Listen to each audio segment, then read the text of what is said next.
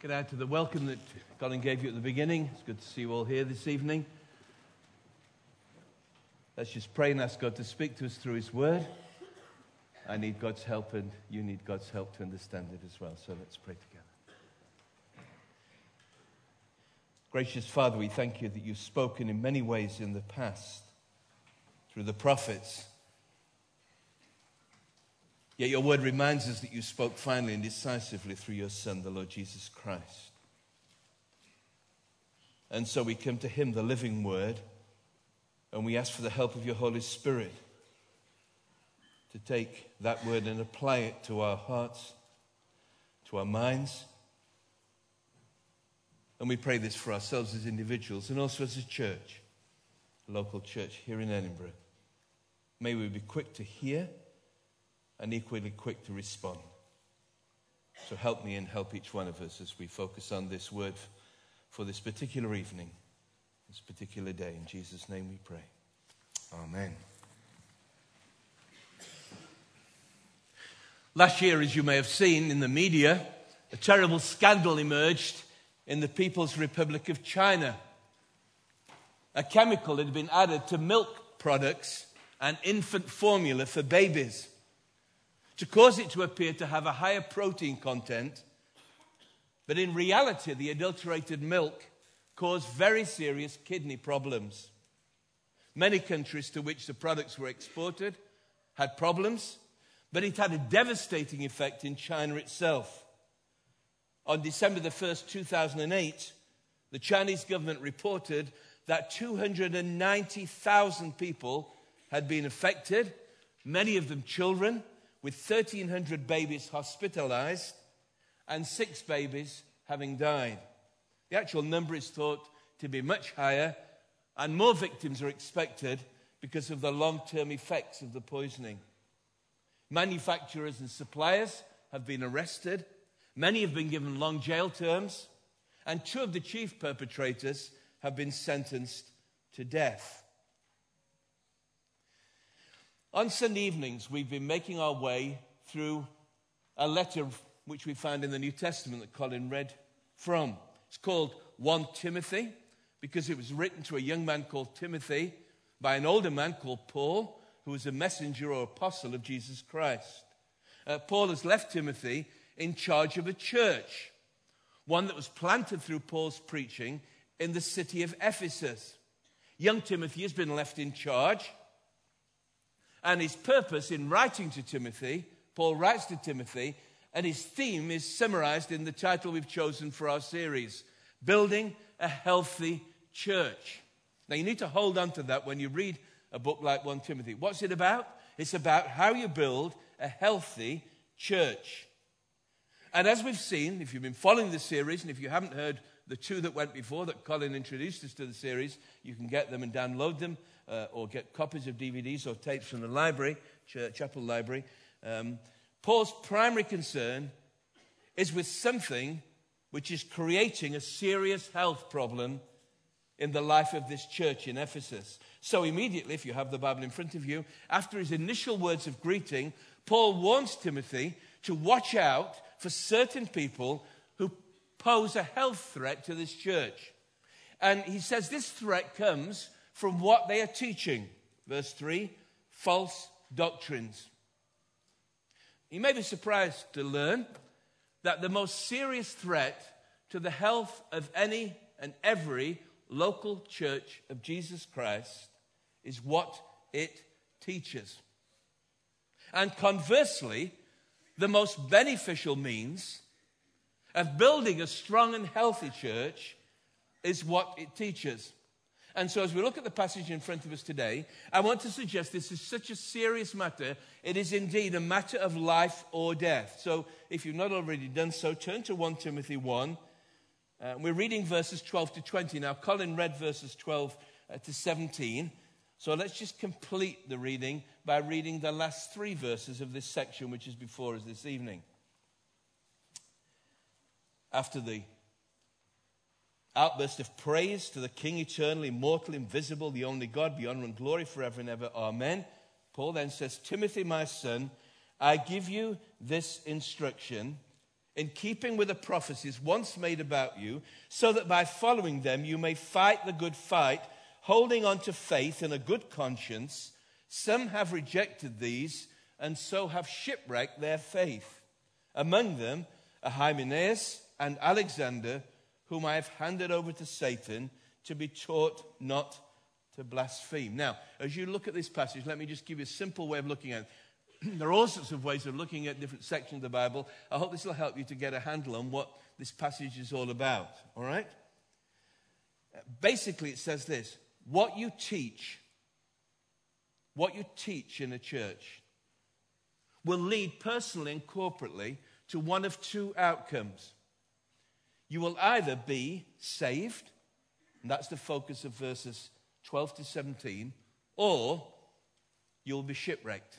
And that's the focus of the last three verses that we just read together. Now, this is serious business.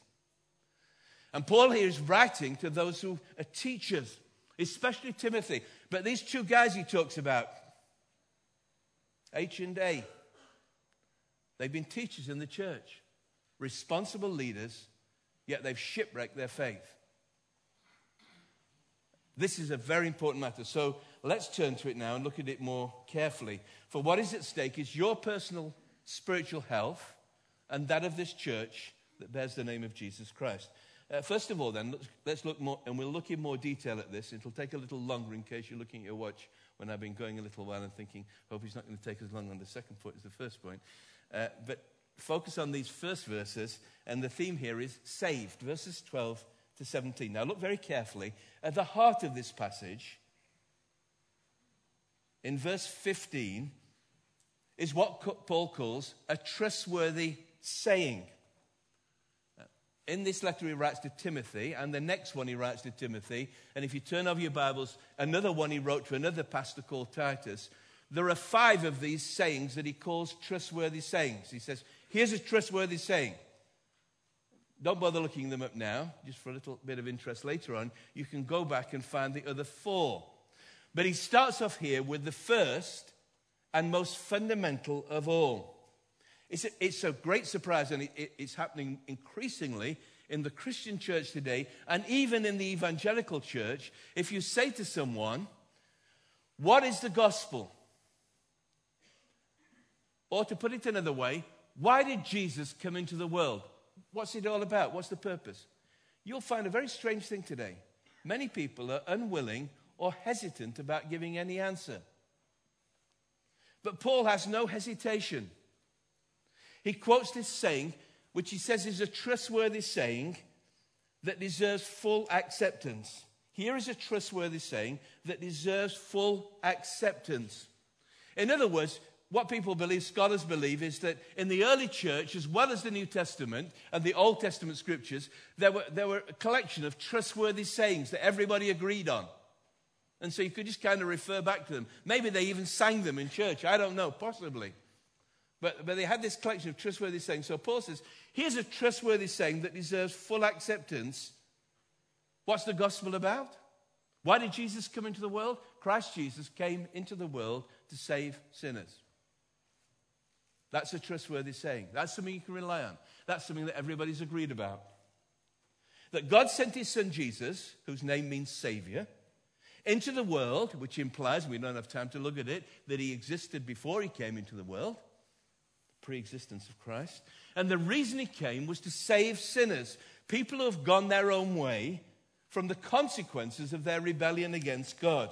Now, you may wonder, where did they get this trustworthy saying from? Well, Probably, almost certainly, from Jesus himself. Jesus said something pretty similar about why he'd come into the world.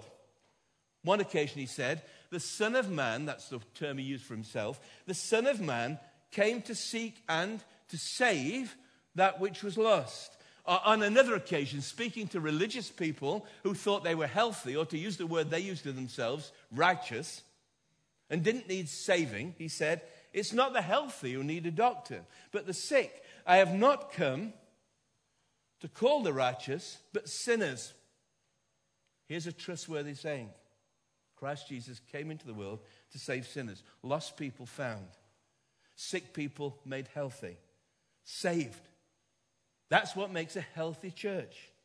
the foundation on which it is built. We've just celebrated our 200th anniversary in Charlotte Chapel, and it's a fascinating read. If you've not read Ian Balfour's book yet, the best value £10 you'll ever find. But if you read it and make your way through it, you'll see there's a whole Charlotte Chapel has existed for 200 years in all sorts of forms, and the music's been different, and the style's been different. Our church government's been different. We don't even have a constitution which goes by president. All sorts of things have changed over the years. But I can tell you one thing that has stood the test throughout this history of this church. The reason it came into being was the fundamental assumption and conviction Christ Jesus came into the world to save sinners. That's the gospel.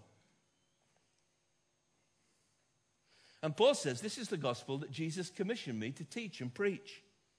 Instead of these poisonous false doctrines these other teachers were propagating, Paul says in verse 10, he teaches the sound doctrine that conforms, fits in with, the glorious gospel of the blessed God which he entrusted to me. And then he bursts into a note of praise and amazement that Jesus Christ entrusted him with such a privilege. Look at verse 12. I thank Christ Jesus our Lord, who has given me strength, that he considered me faithful, appointing me to his service. He doesn't mean, of course, that God was looking around for somebody particularly faithful and he chose him.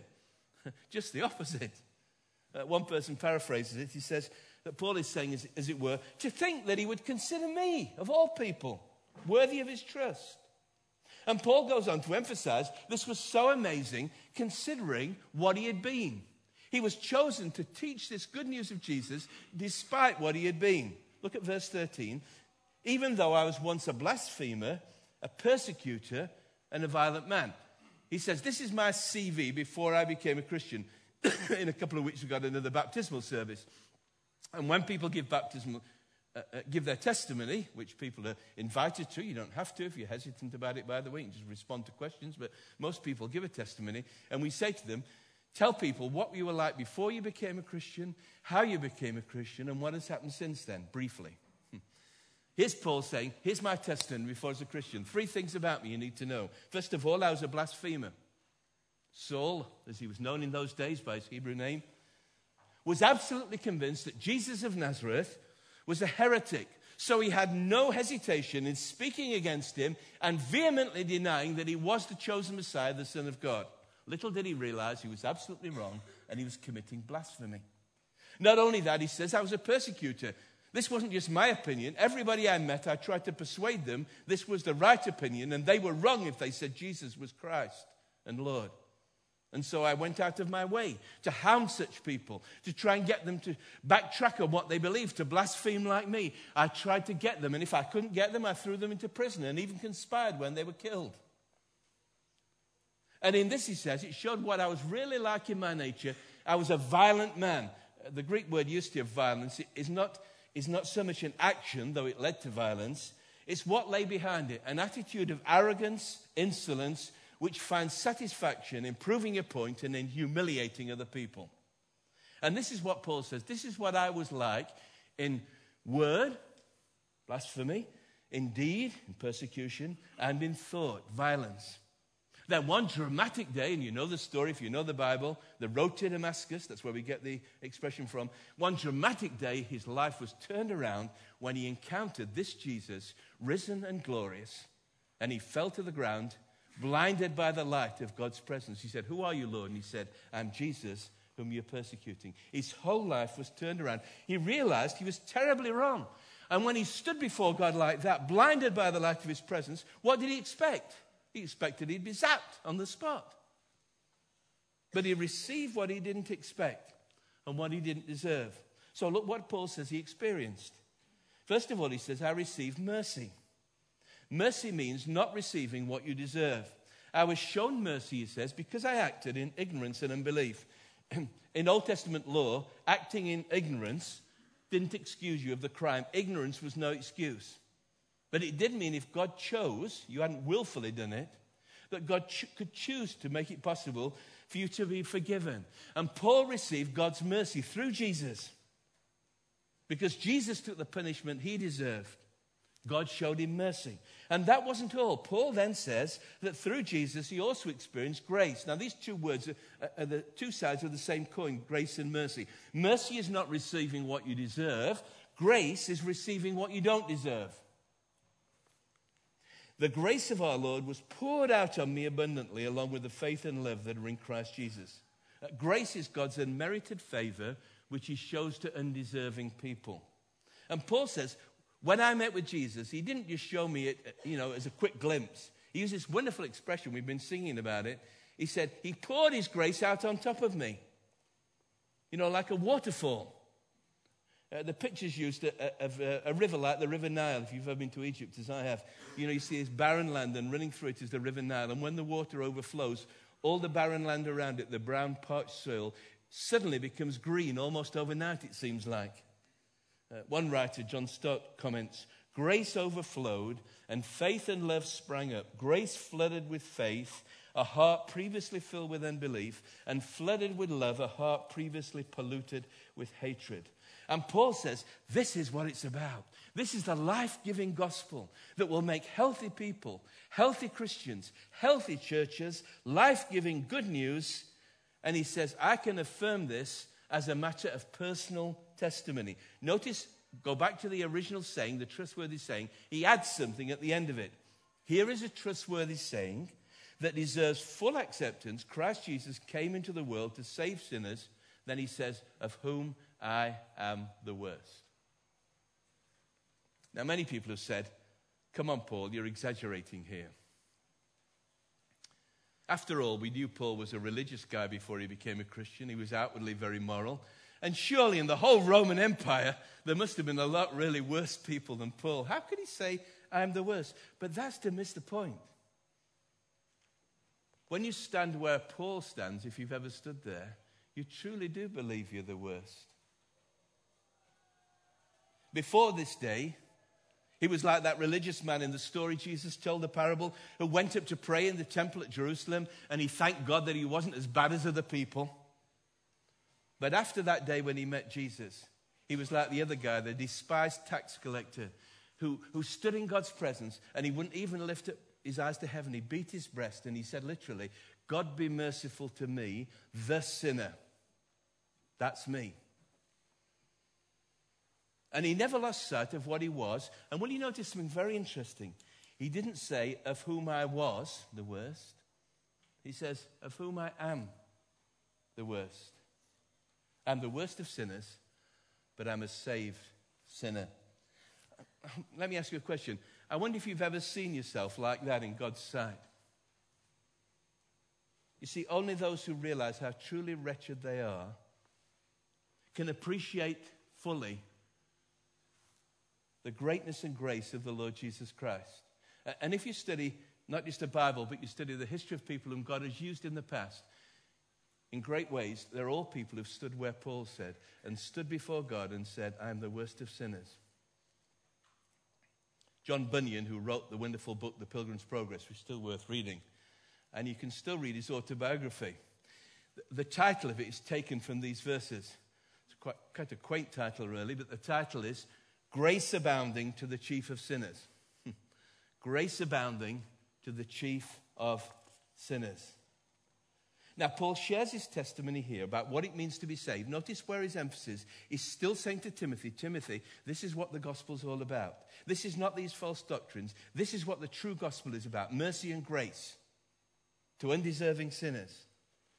And he puts it here for a specific purpose. He includes it as an encouraging example. Look again at verse 16 now. We move on a little. But for that very reason, I was shown mercy.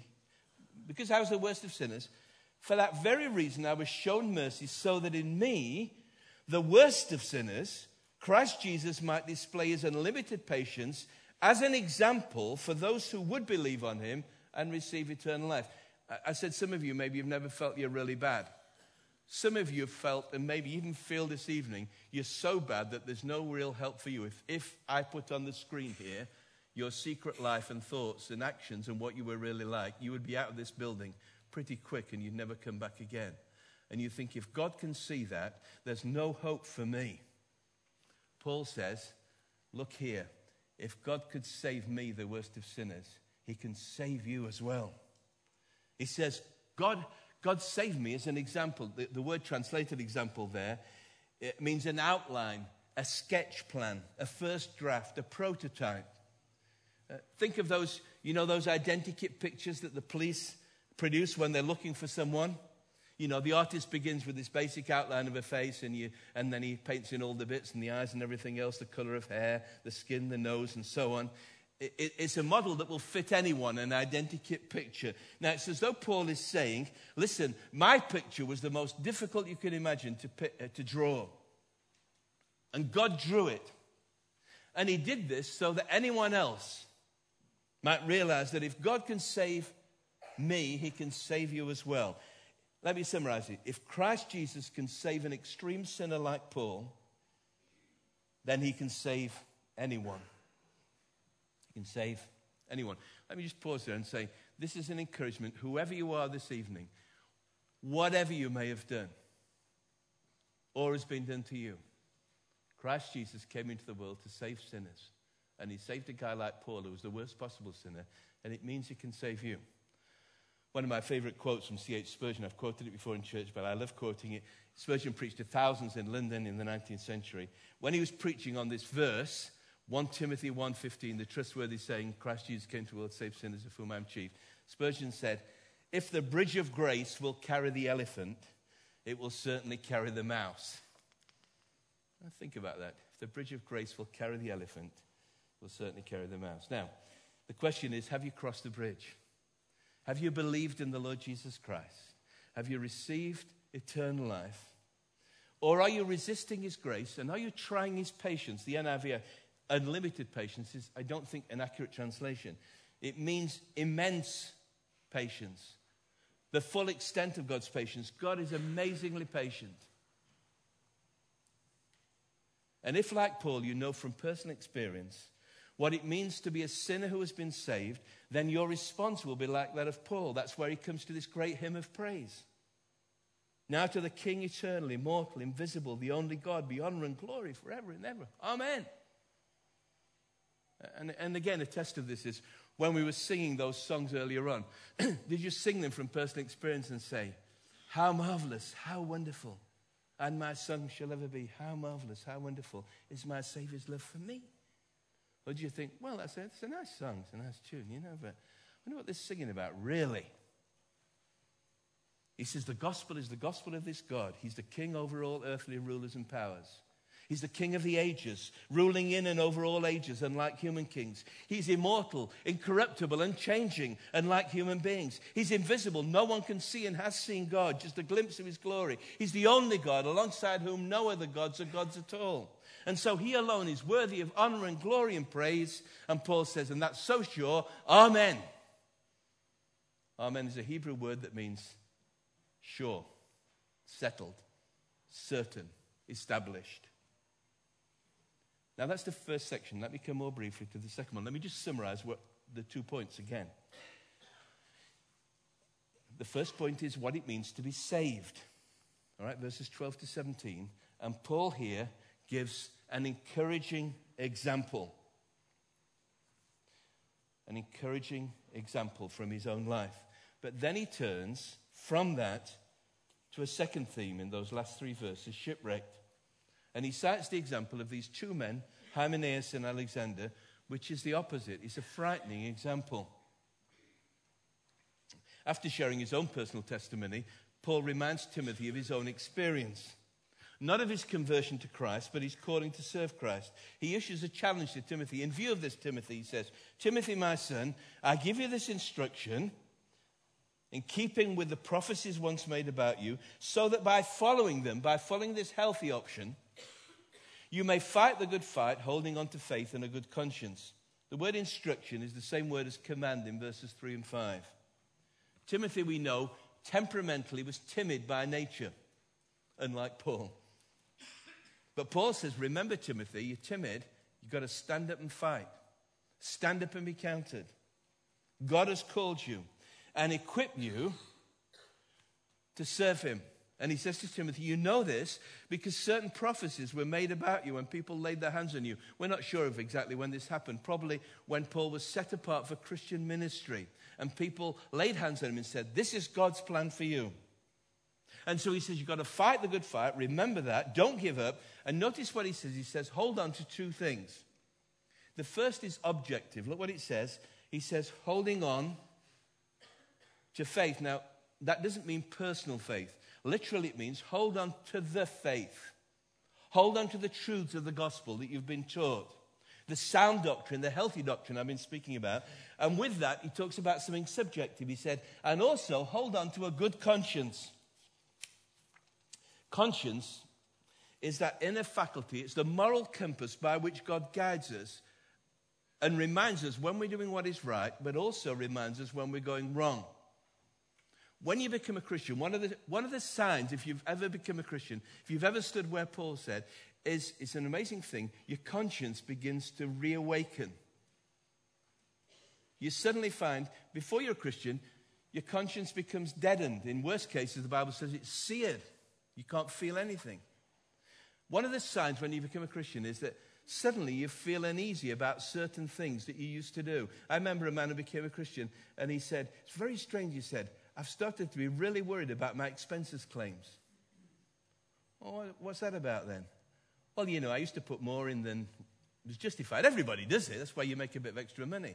He said, but I, am feeling easy about it now, and I'm, I'm going to have to tell the boss, and I've got a problem because I've been claiming 100 miles for every trip, and it's only 70 miles, you know. That's part of the cost of it. But your conscience is awakened in so, all sorts of areas. But here's the worry when God speaks to you by your conscience and you reject it, you can shipwreck your faith. Look what it says a warning to Timothy. Some have rejected these and so have shipwrecked their faith. Verse 19. Now, this is an inaccurate translation here at the NIV. Uh, there are occasions in translations where they get it right and wrong. It's literally a singular. Now, no, read it carefully. He says, holding on to faith and a good conscience, some have rejected this good conscience, and so have shipwrecked their faith. He says, Some people have deliberately gone against their conscience. When God has spoken to them about something, they've deliberately and persistently and willfully gone against their conscience. And he says, when you lose hold of that, what happens? The pathology of this is this. What happens is, when you reject your conscience, you know what the next thing happens? You reject the faith. And as a pastor, I can tell you this. I've seen this happen so often. I was discussing with someone some time ago. Uh, I won't quote the name, but it grieves me greatly. A Christian who's been a very prominent Christian, stood up, declared his faith, and now has gone public and said he doesn't believe it anymore, and he questions all his faith and everything else and his doctrines, what he believes. And the person said to me, What do you think about this? Now, this may seem a flippant answer, but listen carefully what I was saying. I said, I wonder how things are with his wife and marriage. The person said, It's nothing to do with his wife and marriage. I said, Maybe not. There are times when you have genuine questions and doubts, particularly at times of difficulty. Take it from me, more than often, there's some moral issue where you go against conscience and then suddenly you begin to question faith and what you believe, your doctrine. And Paul says, Be careful. If you first reject your conscience, you will then begin to reject the faith. You lose conscience and then the faith. Uh, Kent Hughes, uh, and he comments in his commentary on this, he says, he comments on people he worked with in Christian ministry. He said, People I spent nights in prayer with, agonizing over lost people and preaching the gospel with, who are now nowhere spiritually. Professing Christians, he says, when morals slip, doctrines ebb, and the fight is soon lost. When morals slip, doctrines ebb, and the fight is soon lost. And this is what Paul says about these two guys. He uses a well known metaphor, the metaphor of their faith being on the rocks, shipwrecked. Calvin, John Calvin, comments on this verse. The metaphor of a shipwreck is very apt, for it suggests that if we wish to reach port with our faith intact, we should make a good conscience the pilot of our course, or otherwise there is a danger of shipwreck. Faith may be sunk by a bad conscience as by a whirlpool in a stormy sea. Faith may be shipwrecked, sunk by a bad conscience as by a whirlpool in a stormy sea. So t- Paul then reminds Timothy of this sad situation, and he says, People have done this. You remember, Timothy, these two guys, Hymenaeus and Alexander whom I've handed over to Satan to be taught not to blaspheme. Now, Timothy obviously knew who these two guys were. It was probably common knowledge in the churches. We can't be certain about them. Hymenaeus uh, reoccurs years later in Paul's second letter to Timothy as someone who didn't return to the faith, but had wandered away from the truth and was teaching that the resurrection had already taken place. That's 2 Timothy 2.18. There are a couple of other guys called Alexander in Acts and 2 Timothy, who are probably different Alexanders, very popular name. We don't know any more about them. We don't exactly know what their blasphemy was. It was probably linked with what Paul has already been talking about people who taught and focused on the law of God without the grace of God. But it was so serious that Paul says, I've handed them over to Satan. Literally, what it means is, you may, you may sound kind of exotic. What is he talking about here? He's saying, I've put them out of the church with the hope that this will bring them to their senses. You see, Colin was speaking this morning about how little we make of the church today. We focus on our individual faith. When you are part of a local church of God's people, like you may be in Charlotte Chapel or if you're a visitor in your home church, there is a protection you experience by being part of God's people and part of God's church. And sometimes you may, you may, you may despise this and, and you may not think much of it.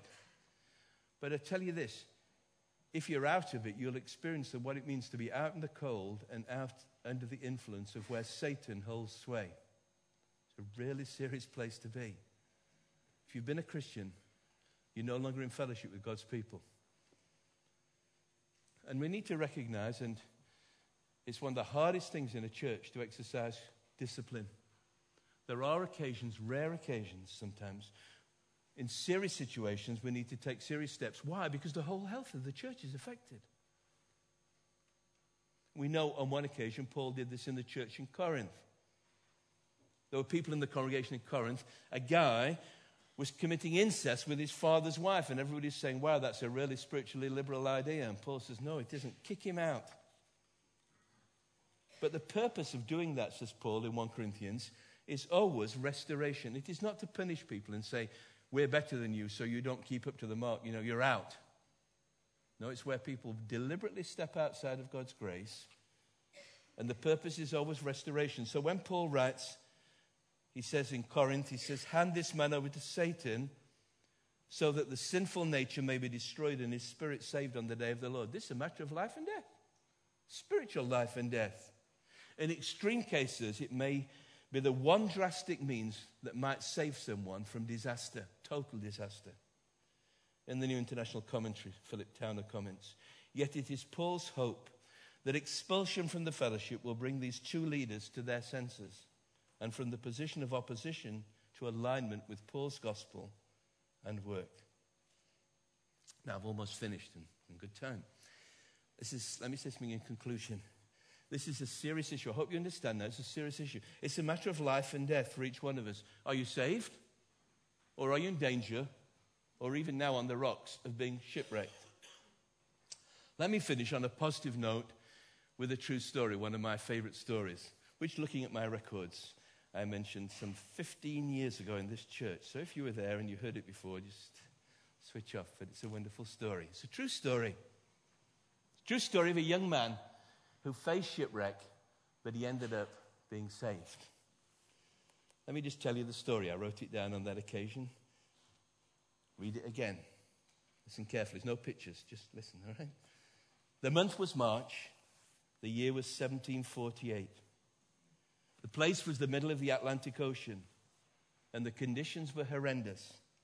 A howling gale ripped into the defenseless little merchant ship called Greyhound as gusts of wind up to 80 miles an hour tossed the tiny ship from one crest to trough, 30 feet high waves.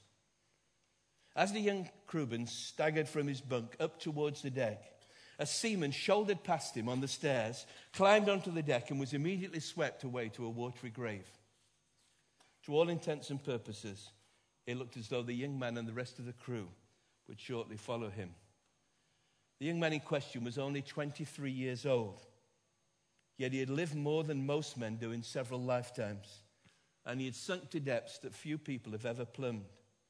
Despite a good upbringing and the influence of a godly mother, he had thrown all restraint aside when he'd gone to sea as a 14 year old. He rejected God and the Bible. He abandoned himself to a life of profanity, blasphemy, drunkenness, and debauchery. He was flogged almost to the point of death for desertion from the Navy. He was so much trouble to his captain that he exchanged him for a crew member on a slave trading ship off the West African coast. He found himself engaged in the slave trade, and then he was consigned and sold into slavery himself. But he'd been miraculously rescued by this ship, the Greyhound, because his father, way back in England, said to the captain of the Greyhound, I know you're going out to West Africa.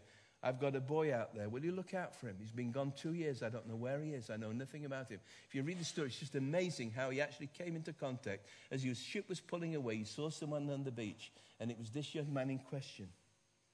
And so here he is, taking the young man en route back from Africa, back to home, and seeming safety. But now it looks like he will never see his loved ones again. He has shipwrecked his life, and now he's about to be shipwrecked and lost at sea and lost eternally.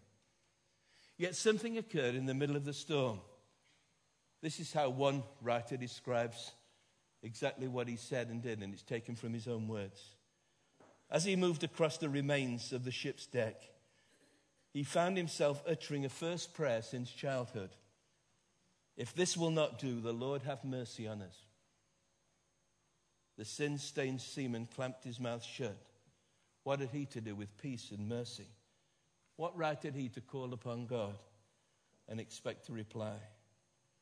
None at all. But amazingly, God heard and answered and saved him, not just from the sea, but from his sins. God had mercy on him. Even more amazingly, the young man became an eminent minister of the gospel of Jesus Christ for the last 43 years of his life. His name, as many of you will know, was John Newton. Towards the end of his long life, when someone spoke to him, he said famously, My memory is nearly gone, but I remember two things that I am a great sinner and that Christ is a great Savior. He's best known, of course, as a hymn writer.